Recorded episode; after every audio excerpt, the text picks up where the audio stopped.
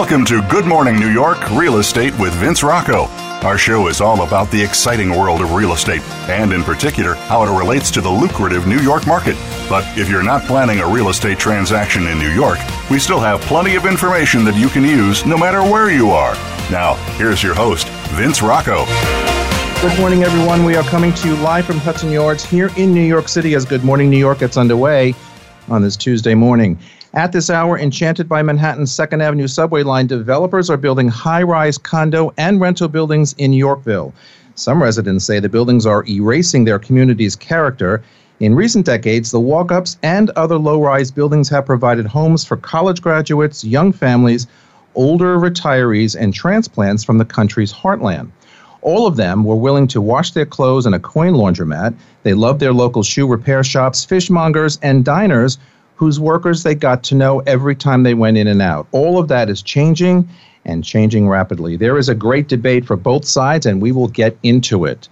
Also, at this hour, in this crazy, hectic world of real estate in New York City, how do agents take a break and breathe even in down markets? What do they do? How about the positive effects of incorporating more of the human side of things into the business. How do you do that? Well, we're going to find out with our special guest today, and we will also take a pulse of the current marketplace and what the greatest challenges are. Sellers are not reducing enough, and buyers are expecting a 10% discount, and co ops are rejecting applications to protect the values in their buildings. Wake up, guys, it's the wrong time to do that.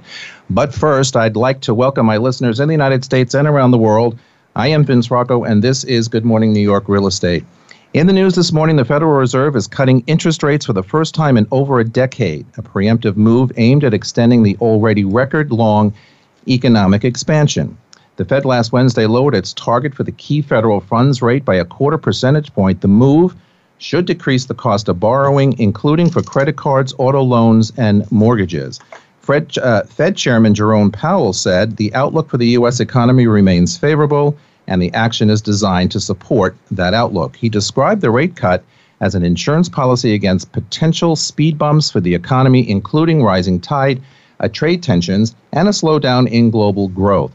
Although the rate cut has been widely telegraphed in advance of last week's announcement, the stock market reacted negatively to Powell's comments last week. The Dow Jones Industrial Average fell more than 450 points before paring its losses to close down 334 points, or 1.2 percent.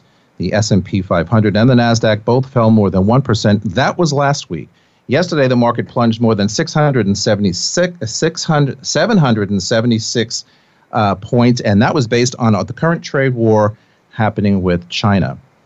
According to StreetEasy, in the current weak sales market, price cuts on New York City homes are rising. Yet, even as many listings go on sale from their original asking prices, few are actually lowering prices enough to attract buyers. The share of listings on StreetEasy receiving price cuts rose 32% in 2018. It remains elevated in 2019, with a third of all units active on StreetEasy through mid June of this year having received cuts. Sellers slashed a record $3.2 billion from the asking prices of all homes on the market in 2018, roughly 10% of their total value. But their, their look at the data suggests that while many sellers are willing to make small concessions on prices, these cuts are often too small and too late in the sales process to generate significant new buyer interest. With few sellers willing to make concessions really needed, either through the public price cuts or uh, private negotiations, New York City homes are lingering longer on the market and fewer are ultimately finding buyers. And finally, this morning, on the corner of Woods Lane and Main Street in East Hampton Village, a historic mansion sits in full view of passersby.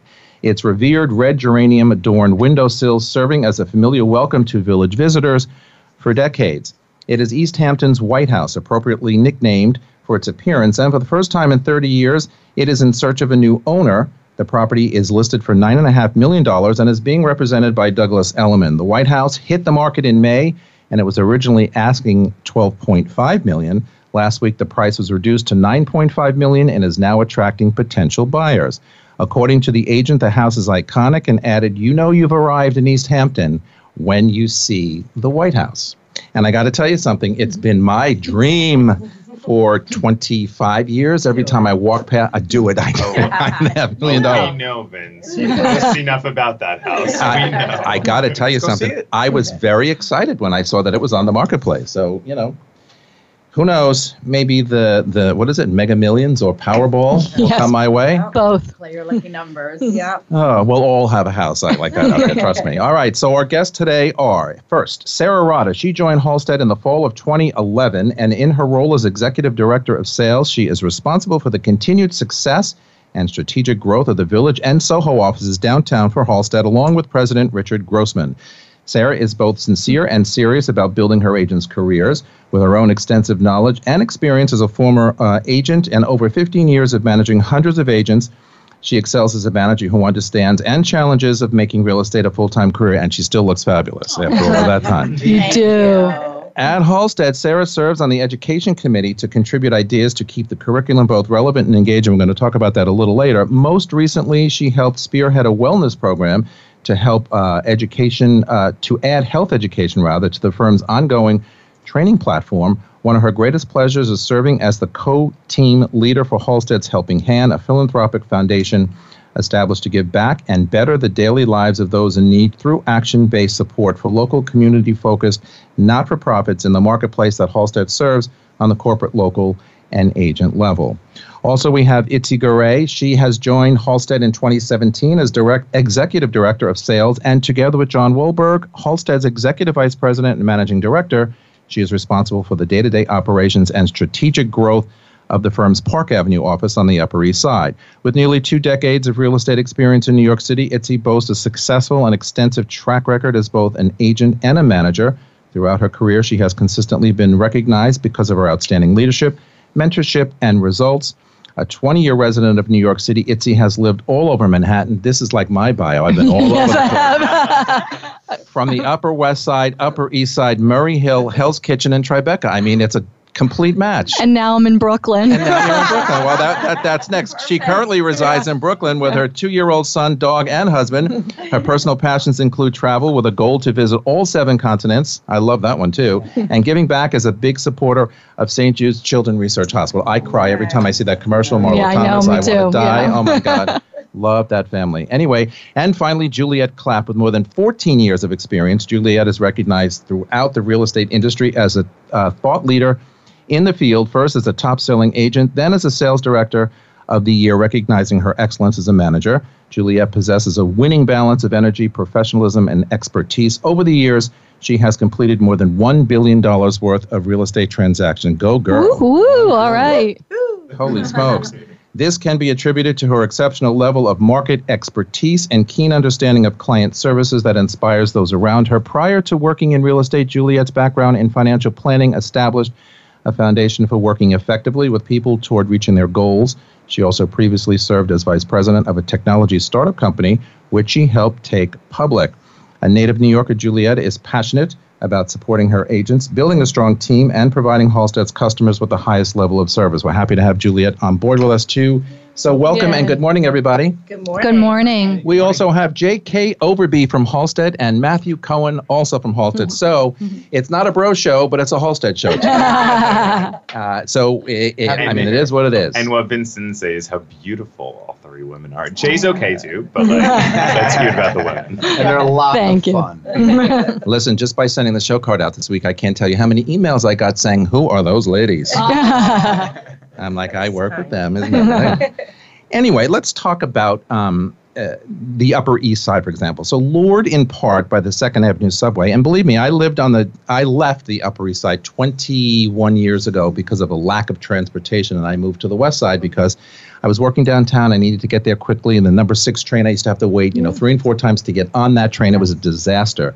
So, you know, anyway, by, so lured by the, the, the new Second Avenue subway, developers are erecting high rises in Yorkville, the mm-hmm. Upper East Side. Some residents say the buildings are erasing the community's character. You know, we always go through this, and no matter what what neighborhoods we gentrify, but mm-hmm. up there they kind of had a real solid feeling of community. I think maybe more than others. A dozen towers with sale prices or rents as lavish as their amenities have opened in the past five years and are nearing completion in the neighborhood. once celebrated for its homespun migrant and uh, Eastern uh, European character. So basically, what I want to get at is so as all of these neighborhoods, in particular this one in Yorkville, Upper East Side, what you know, why do people struggle? I guess with dealing with change. We're all used to living the kind of lives we live. We liked our fishmonger, as we said at the top of the show, when the diner goes in and everybody says hello to you, whatever. But things change. Big high-rise towers come on uh, on the scene, and so many more people come into the neighborhood that it gets a little overwhelming. What do you think is a major, you know, detriment in people's minds to acceptance of all of this? Because it happens in every neighborhood, right? We're highlighting Upper East today, but it's all over the place. Well, I think one thing too about the Upper East Side is that it also it not only is it all the high rises coming in, but in addition, they also had the Second Avenue subway being built for such a long period of time. Correct. So they almost Mhm. got like double whammied Yeah. up there, you know. So I think that was a lot for one neighborhood to take in that period of time. Um, and I think there's pros and cons to both. I think when you have all these new buildings coming in, now that's going to raise potential value for other properties in similar in the area as well. In addition, what follows with all that building is high-end retail. Uh, we saw a lot of that on the Upper West Side when we built 15 CPW. Then what came after was the retail, which was, you know, Magnolia Bakery, Boulud, you know, so it changes the dynamics. There's pros and cons. The other side is we love the community feel. We Yeah. love the mom and pops, right? And that is, you know, also who I am. I love the mom and pops. And um, so I think there's pros and cons to both. Yeah. You know, I, I actually used to live on 84th and 3rd, and I used to take my dog all the way east um, to the park and the water. And the thing that I appreciated the most about that neighborhood was how quiet it was.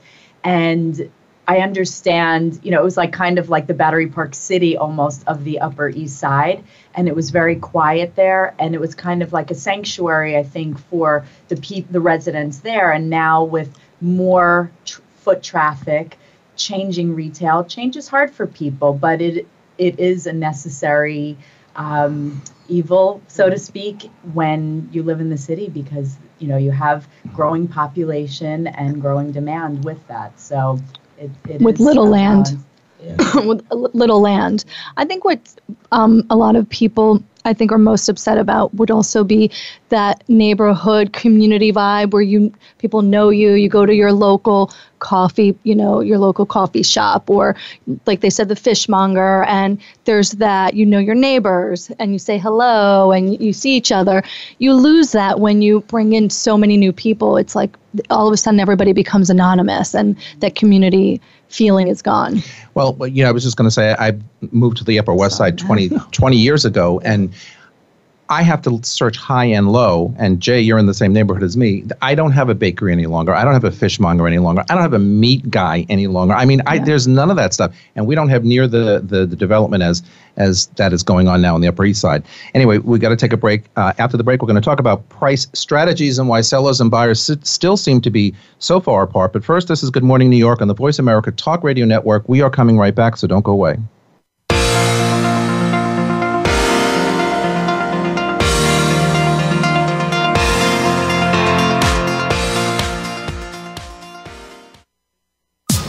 Streaming live, the leader in Internet talk radio, voiceamerica.com.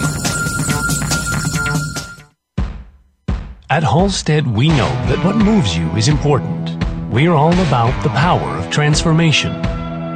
We're revolutionizing the way people live and work. We are agents of change. We are the deal makers. We are the fearless negotiators. We are the future builders. So you can move to what moves you.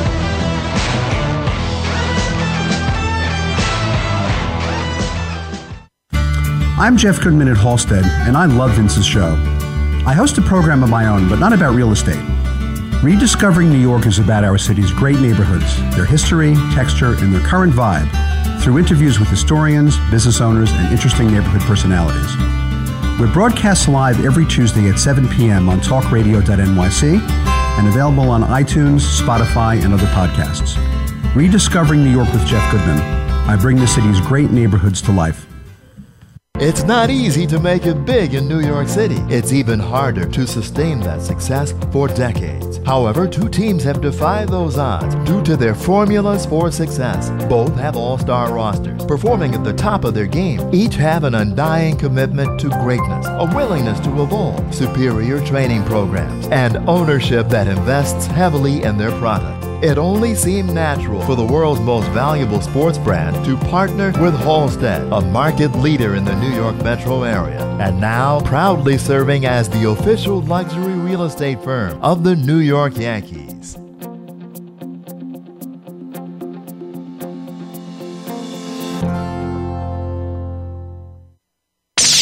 The Internet's number one talk station. Number one talk station. VoiceAmerica.com.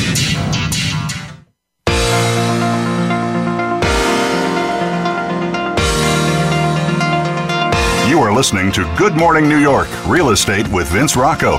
If you want to call into the program, we're toll free in North America at 1 866 472 5788. That's 1 866 472 5788. Now, back to the show. Back, before we get back to the Upper East Side conversation, hot off the presses, the amenity list for two, uh, 220 Central Park West just landed a compelling addition. Jean-Georges will manage a 54 seat residence only restaurant on the second floor of the Midtown residential skyscraper. The 67 story uh, tower was designed by Robert A.M. Stern Architects and contains 593,000 square feet of interior space. Uh, Vornado uh, Realty Trust is the developer of the $1.4 billion project and expects a $3.4 billion sellout. And finally, that building is looking like something. But can you imagine John George, private resident dining room only? Fancy. Fancy, fancy in my next life. I actually met him once. He's a really nice guy. I did too on Central Park West. Yeah. Talk about a new goal for me. New goal is to be invited on a date at that restaurant. like, like, You have that never would been to make Jean my Georges. life. No, no, Men, no. Like listen at up. 220 Oh, that Central. Park South. Like, please. Come Matthew, on. just manifest it, buddy. It'll I mean, Well, when I'll put it in my marketing material. when you're looking on Tinder, see if anybody is living there. All right, continuing our conversation of watching New York City neighborhoods fade away, and I say fade away sort of with a heavy heart because I mean, like Juliet said before the the break, you know, I'm a mom and pop person, mm-hmm. And you know, every time I walk up and down my neighborhood on the Upper West Side, I, it's kind of like almost every day something else disappears. And what's interesting, you know, things aren't reappearing as quickly as they used to in the past. One restaurant out, one restaurant in. One Right. this store out, one this store. vacancy.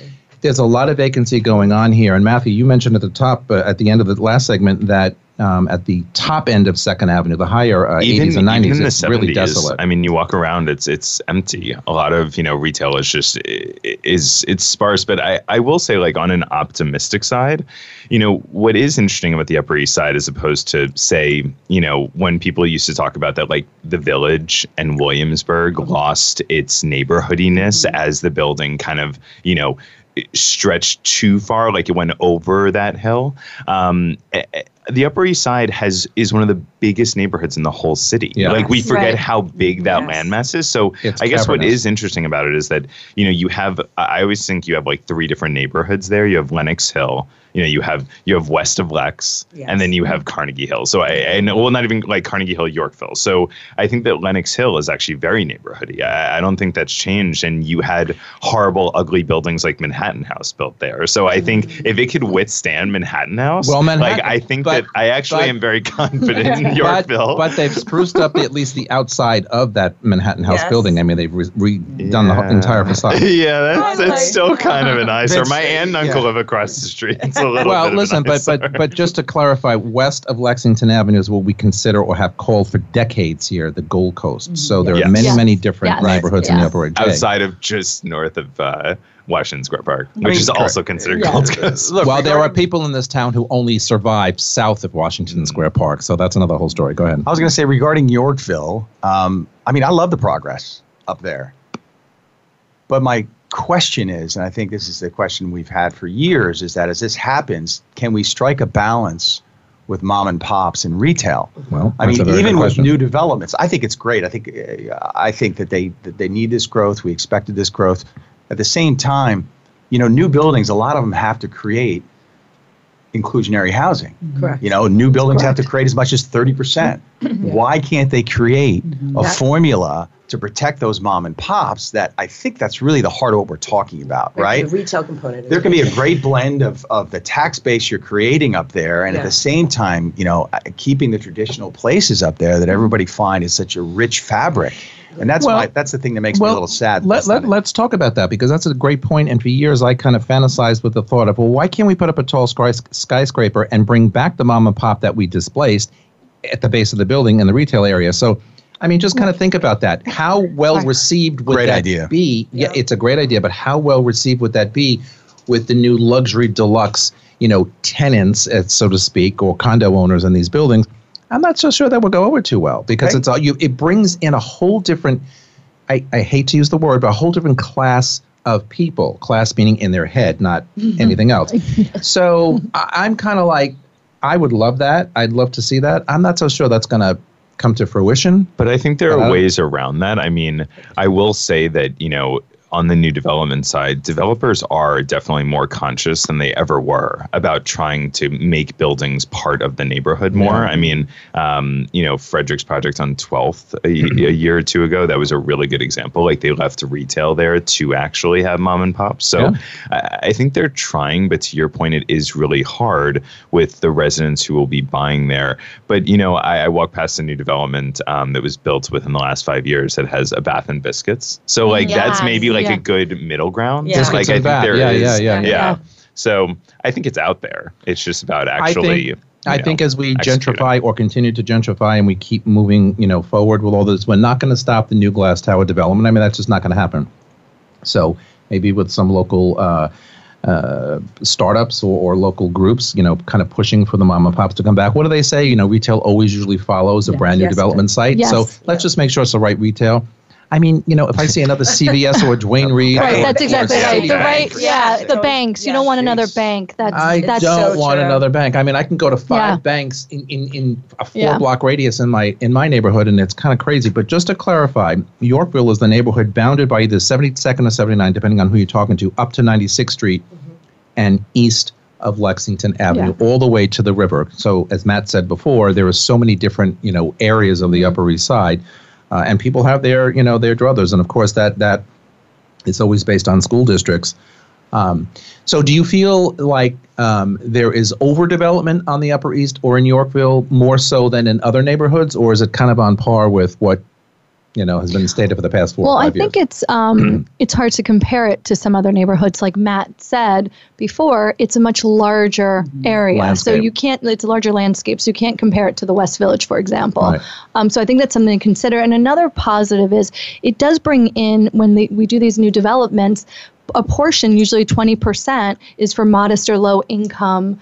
Um, uh, residents. So 80-20 uh, rule, yeah. the 80 20 rule. And I think that's also something that's a positive for that. And so it helps that. And we know we have a shortage of housing. So for them. So I think that, you know, you have to look at the all aspects in the big picture of everything. Itzy brings up a good point. I think that if you actually look at how large the Upper East Side is, if you think of the ratio of new development, I, I'm actually surprised that there isn't more. And with the Second Avenue subway, I'm surprised there wasn't more of it. I mean, at the time you had, you know, 389 East 89th, you had Citizen 360, like you had the Charles. I mean, Charles, when you guys yeah. were at town, they they launched the Citizen Charles. is like Citizen I think, is sold out by now, isn't it? I Or think close that and 389 have like four or five units left. Yeah. Um, but you know, you look at areas like the Upper West or quote unquote Midtown West, which I'm now saying because like I don't consider where Waterline Square is the Upper West.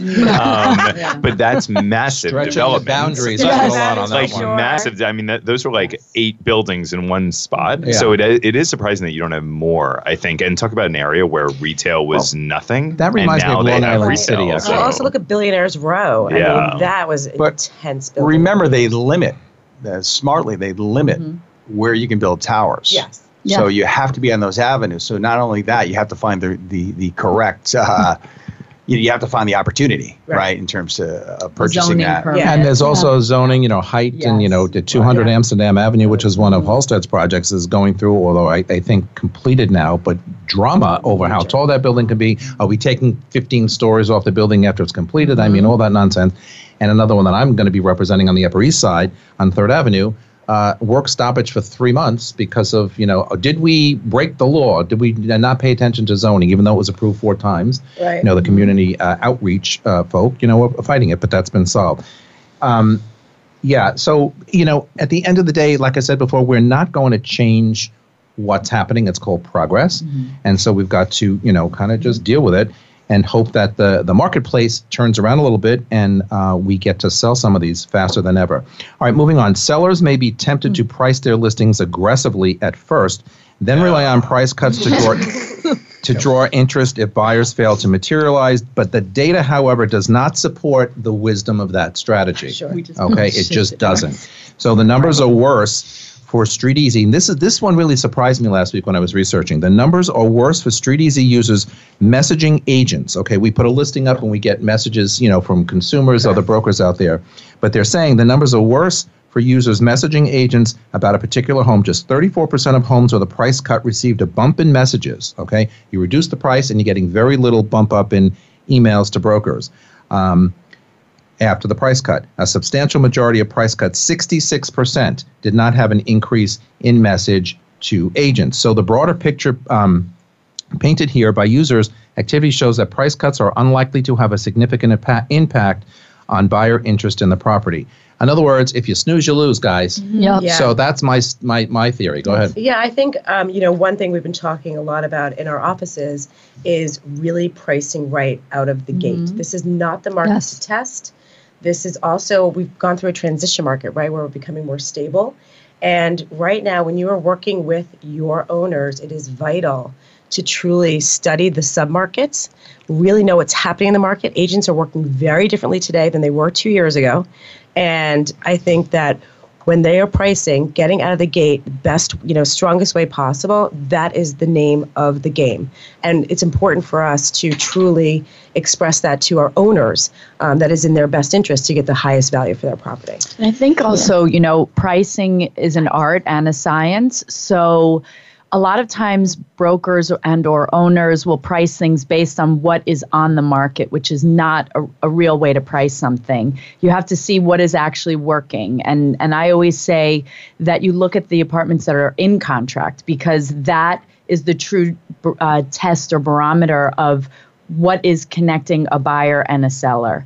And I think also, you know, to your point of of um, uh, clicks when a price is reduced. I think we also have to look at where we are right now. We're in the summer months. In general, in the city, the buyers are just not out there like they have been um, in the past summer markets that I've noticed. It's just it's much quieter. Yeah. But we did have a very good spring. Mhm. Um, Fantastic. we really did. And I think what I've noticed, I, I did um, a study downtown of, of um, like in the village area, what the activity looked like based on original asking price versus uh, last asking price versus sold price. And what I noticed was with pre war and post war apartments, for the most part, apartments were selling about 14% under what they originally asked for. Mm. Once they got within 7% of their asking price, sorry, the sold price to the uh, last asking price, that was what got the apartment to sell. That was so strike that was like the, the Yeah. lucky number or, or the magic number was 7% That's about right. within the Yeah. value. That is what will get a buyer to engage with that seller. I said at the top of the show, buyers are looking for 10%, but I agree with you, Sarah, because I'm seeing that on the uh, the building on the east side I'm working in. It's about 7% that's doing the deal, and it's been like that now for a while. All right, we've got to uh, take a break. Stick around. We are live from Smash Studios in Hudson Yards. This is Good Morning New York on the VoiceAmerica Talk Radio Network. We will be right back. Don't go away.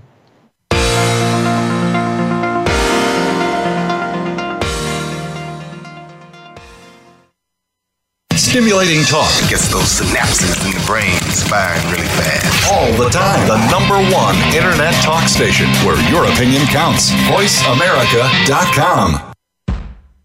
At Halstead, we know that what moves you is important. We're all about the power of transformation. We're revolutionizing the way people live and work. We are agents of change. We are the deal makers. We are the fearless negotiators. We are the future builders. so you can move to what moves you.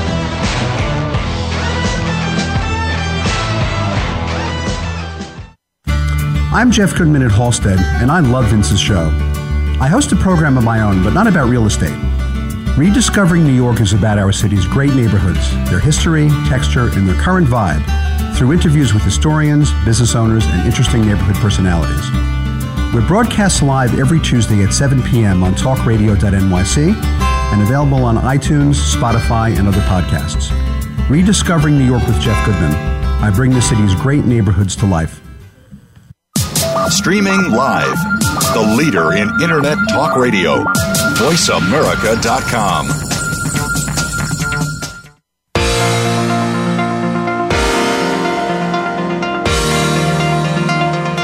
You are listening to Good Morning New York Real Estate with Vince Rocco. If you want to call into the program, we're toll free in North America at 1 866 472 5788. That's 1 866 472 5788.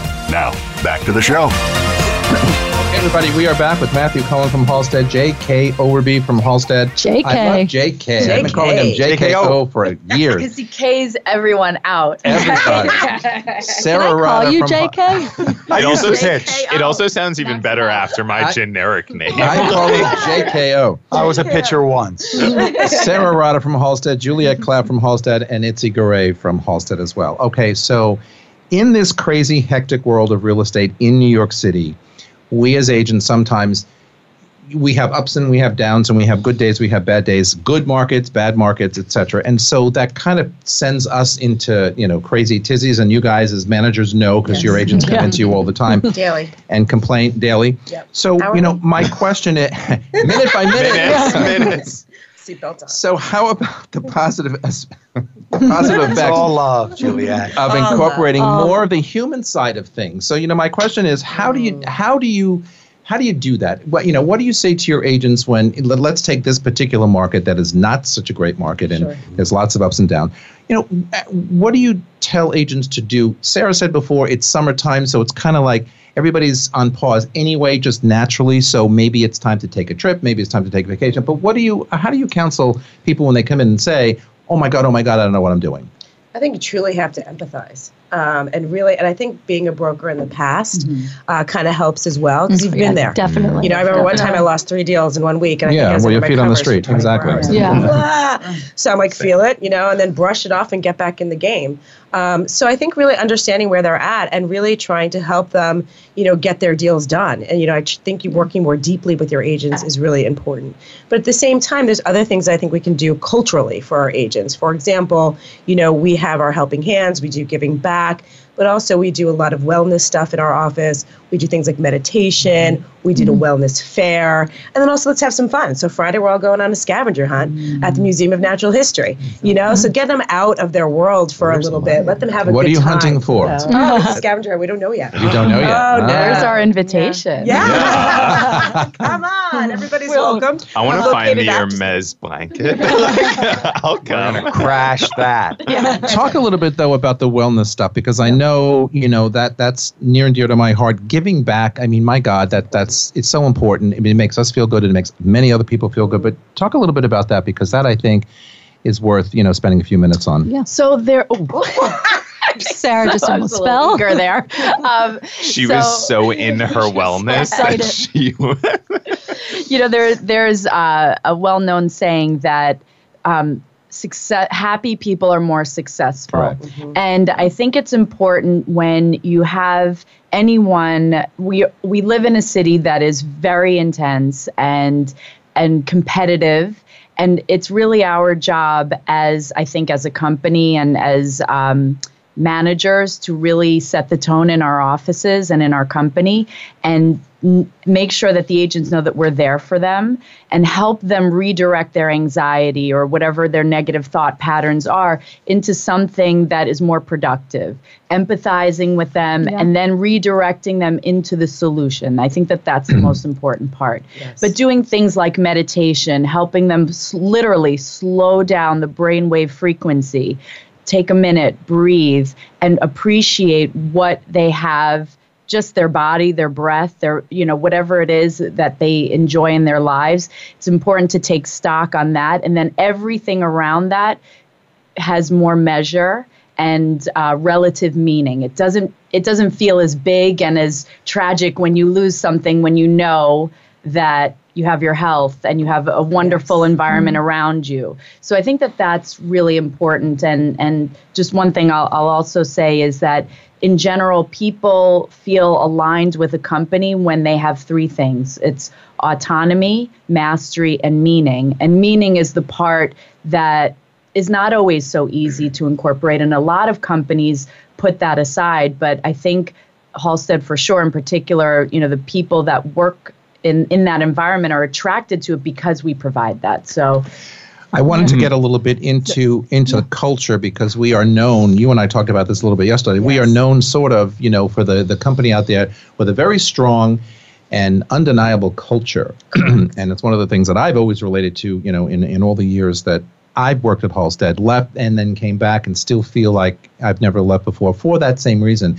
How do you marry that culture within our company to all of this wellness stuff? Do you think it helps that that we feel so good working at Halstead that we want to branch out into other things, or is it just kind of one of those things? No, I think it feels good every day walking into that type of environment, and it starts from our top. You know, like Diane Ramirez mm-hmm. is beyond an incredible human being, not just Correct. a force to be reckoned with in our mm-hmm. industry. So I think that that follows suit with all of us, and I also think with the size of our company as well, we can still have that tight culture very effectively where some you know if a company's too big it's hard to maintain that. Mm-hmm. So i think that has become a blessing for us. And i think that when you really go to work you feel good being here. You also work with good people every day. And then you have the wellness that you're bringing in. It's like you're so proud to just be here every day, and that's how I feel. And there's also um, you mentioned earlier Halstead Helping Hands, which is something I think that Sarah uh, founded, and now we co-run uh, that. But we do something. There's different initiatives that we'll do throughout the year, and one that's coming up is Operation Backpack, and that's open mm. for the whole company to come in and give their time. And there have been studies done about giving back and um, donating your time and i'm not talking money but time and and giving back to people in need. And this is an organiz- this this event in particular when we did it last year it was so touching to me and i know everyone that attended that day all our agents felt like you felt good because you were doing something tangible that was helping someone else. And so we were putting backpacks together for homeless children that don't have the basics they need for education. And when, when we finished that day, there was a huge, I mean, thousands of backpacks in a pile. And I looked at that pile and I was like, each of those backpacks represents a child. And it was so meaningful. It was touching. so touching. Yeah. And all the agents that um, participated, last year everyone said it was the they loved it they had so much fun we were together enjoying time together but we were doing something good so that's also wellness because that makes you feel good inside mm. when you're mm. giving back to other people. And I think those are ways when we talk about culture or when you have a larger company or a smaller, but that's something everyone can be part of. And mm. as a matter of fact, we had to change our date this year because we had too many mm. people that wanted to, to volunteer. So you do um, get a, a, huge turnout, and I see that all the time yeah. when, you, when you do these things. It's just, it's just a wonderful thing. Mm-hmm. So what's the PS of you know the wellness campaign and the meditation and the and the and the, just the the happy giving back and the culture. What, what's the PS to the story for those out there who are listening around the world who don't necessarily know so, our particular company? I was going to say from a broker standpoint. First of all, there's two things I want to say real quick uh, on the, the great feedback. Uh, and from the broker side, I'll say two things about Halstead, and I think perhaps in life, at the risk of being sappy. Number one, integrity. Be I've sappy. always felt integrity at Halstead. Oh my God, yeah. Number one. Number two, it's heartfelt. Yes. Yeah. I mean, I, my wife and I talk about this all the time. It's like who in our sphere are most heartfelt? Those are the people that we want to connect mm. with and be mm. with. Mm-hmm. And you can apply that to your friends, your family, and your clients every single day. So um, I, I want listen. that. I grew. I joined Halstead 17 years ago, and I have made lifelong very dear friends yeah, from that company. It's a special place, a special and I've place. been saying that all of these years, even when I was absent for a couple of years. And, and, my, and, oh, sorry. Go ahead. I was going to say my my mentor used to say two big things to me. He would say first on the agent side, and we had this conversation. I remember when I was feeling uh, years ago, I was feeling burnout and we all experience it as agents, um, some more than others at times. And he said to me, you know, it's great to work hard and to be successful, but on the wellness side, you also have to take care of yourself, and you have to know, especially in a market like we're in right now, you know go away for a few days. Like don't worry about it. And i mean i'm you know i'm the worst at saying this because i don't take my own advice but you know it, it is important to know when to take a break because you'll miss that when you are super busy. Um, and he also used to say to me that you know at the end of the day, a lot of these real estate firms are very similar to one another. Um, but you choose which one you want to be at based on the environment because who you're around, especially in a business like this, it's all about energy and feeling and emotion. And that's what you go to your clients with. And so you wanted to, the base of that to start from a good place. And I think Halstead has that. And you know, you feel good when you work with good people every day. You know, like that is the key. You know, that's what gets you up out of bed, you know?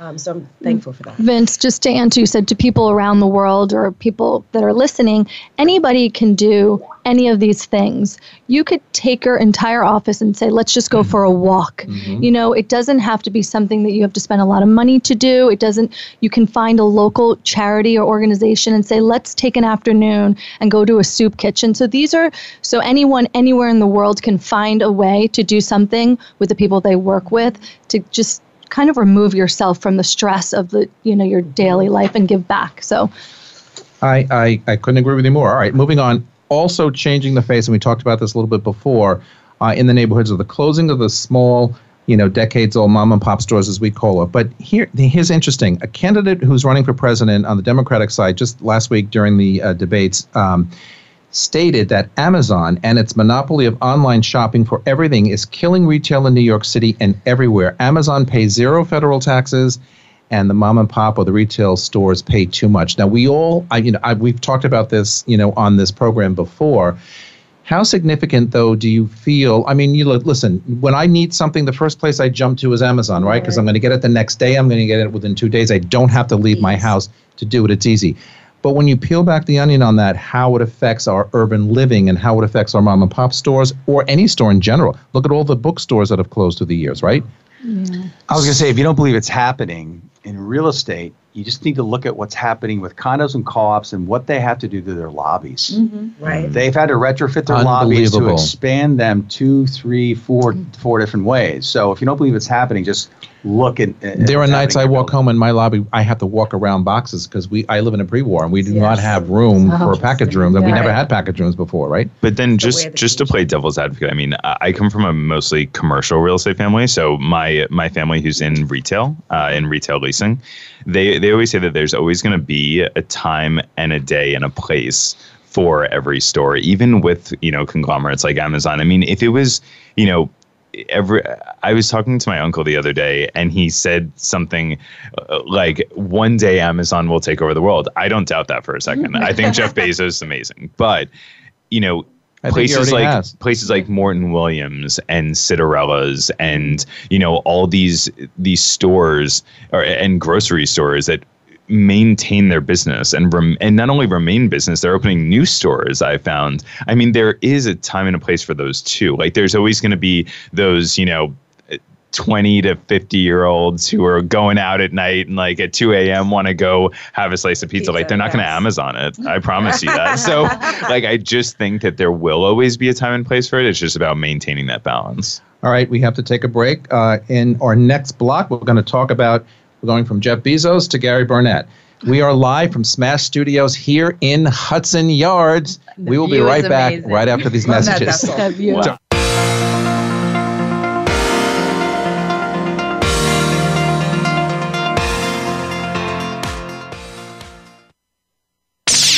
The Internet's number one talk station. Number one talk station. VoiceAmerica.com. At Halstead, we know that what moves you is important. We're all about the power of transformation. We're revolutionizing the way people live and work. We are agents of change. We are the deal makers. We are the fearless negotiators. We are the future builders. So you can move to what moves you.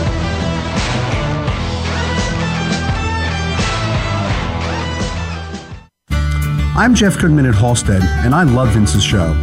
I host a program of my own, but not about real estate. Rediscovering New York is about our city's great neighborhoods, their history, texture, and their current vibe through interviews with historians, business owners, and interesting neighborhood personalities.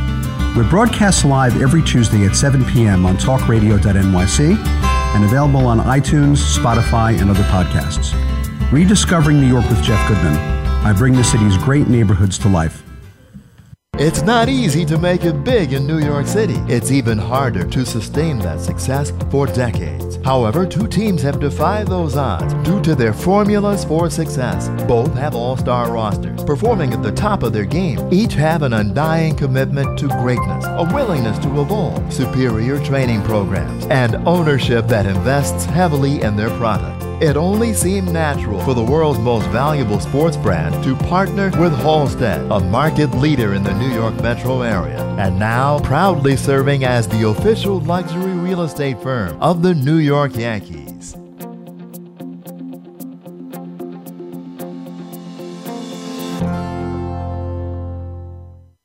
Stimulating talk Gets those synapses in the brain firing really fast. all the time. The number one internet talk station where your opinion counts. VoiceAmerica.com.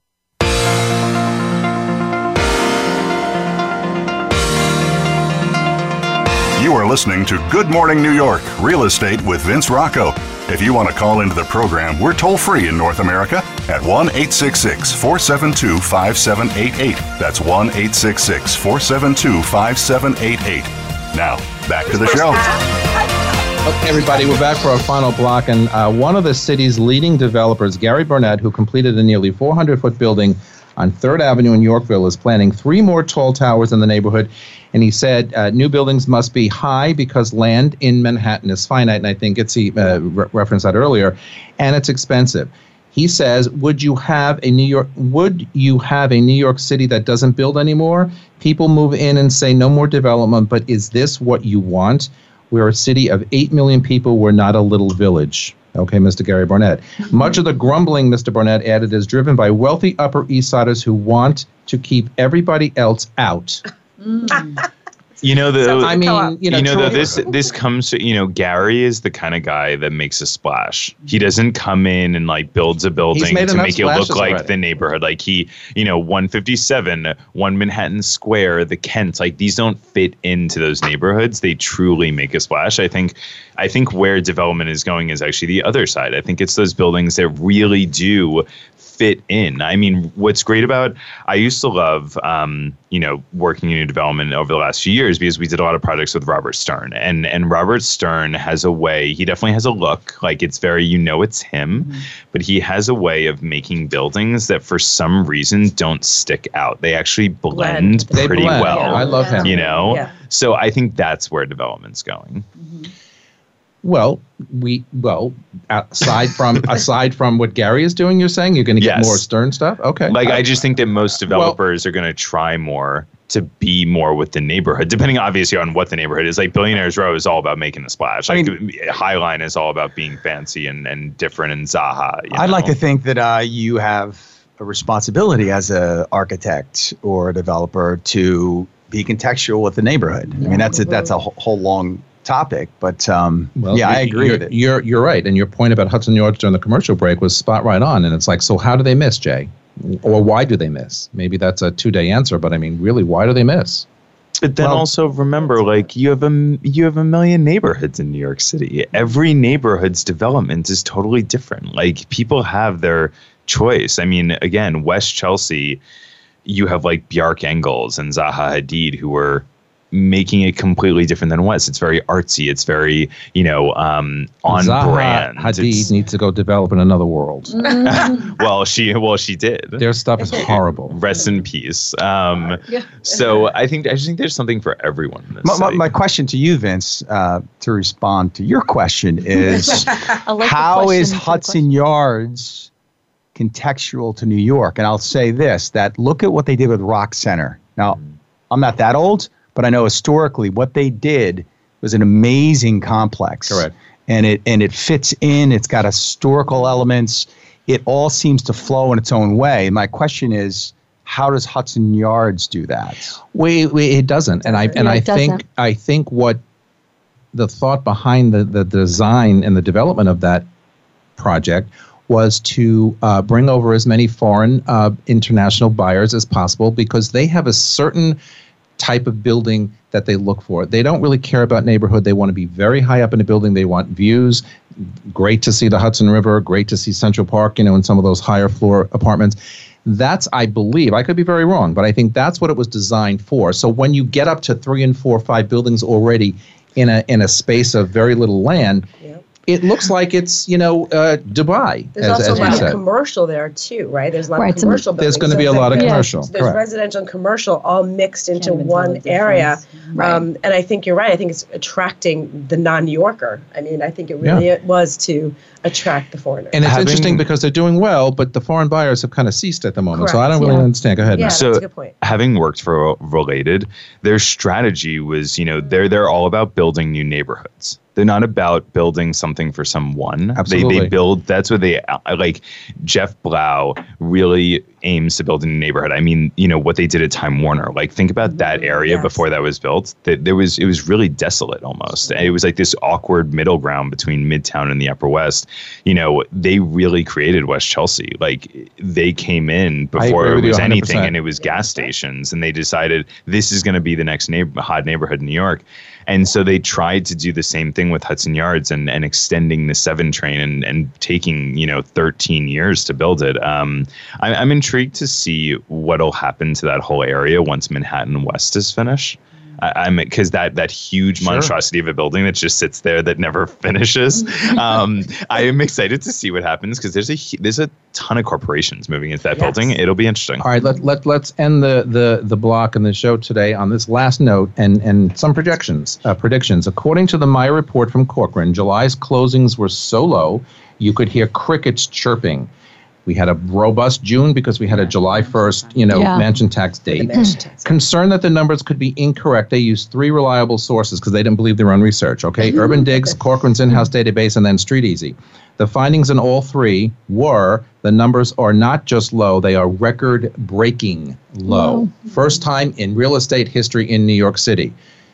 Forget the doom and gloom. How do we turn this around, and what is your prediction prediction for now uh, through the end of the year? when they are saying it's the lowest in July, I think is I I think what they mean by that, or I think what's happened is I think a lot of closings got pushed. Right, they tried to do it earlier because of the mansion tax. Absolutely. So I think that was just a natural course to follow. It's gonna. know? I agree with you, and it's going to Right. be interesting to see what August. yeah, exactly. turn Yeah. This will be your be- better indicator. Yeah. I just Right. think that was like a snippet. You know, I don't think But I, that's. I think the fall is going to be tr- is going to be tricky because the summer has been quiet. Mhm. So the fall is going to closing wise is going to be an indication of the activity in the summer. So I think really what we need to look at is the first quarter of 2020 Mhm. because that's going to be the indication of how the fall market was and that's usually there's usually a little s- uh, uh, yeah exactly I think that there is always opportunity. yes And I think the smart people out there will look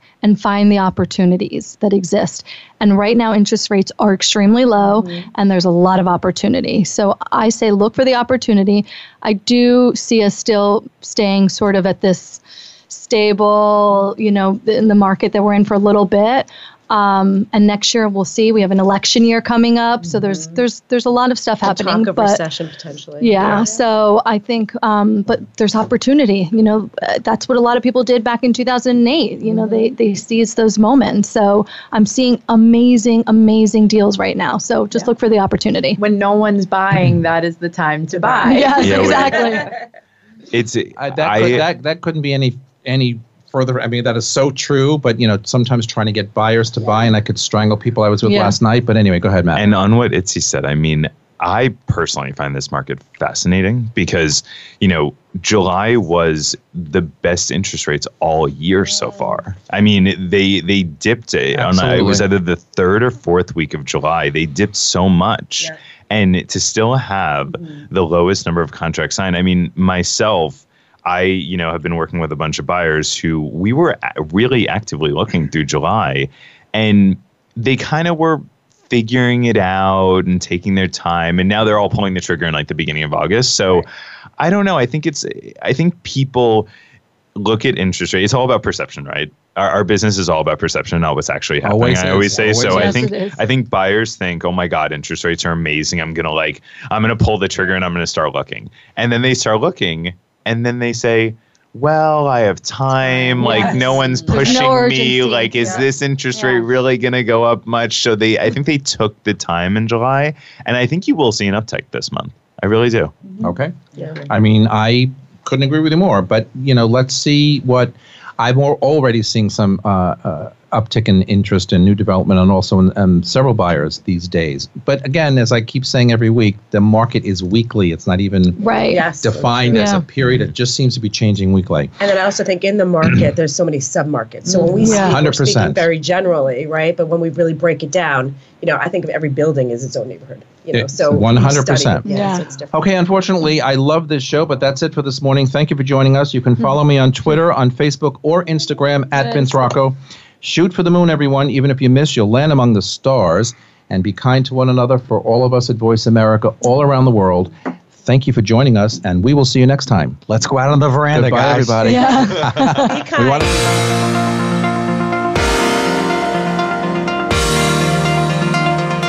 Thanks for tuning in this week. Please join us for another edition of Good Morning New York Real Estate with Vince Rocco next Tuesday at 9 a.m. Eastern Time, 6 a.m. Pacific Time on the VoiceAmerica Variety Channel. Here's hoping all of your transactions are successful ones.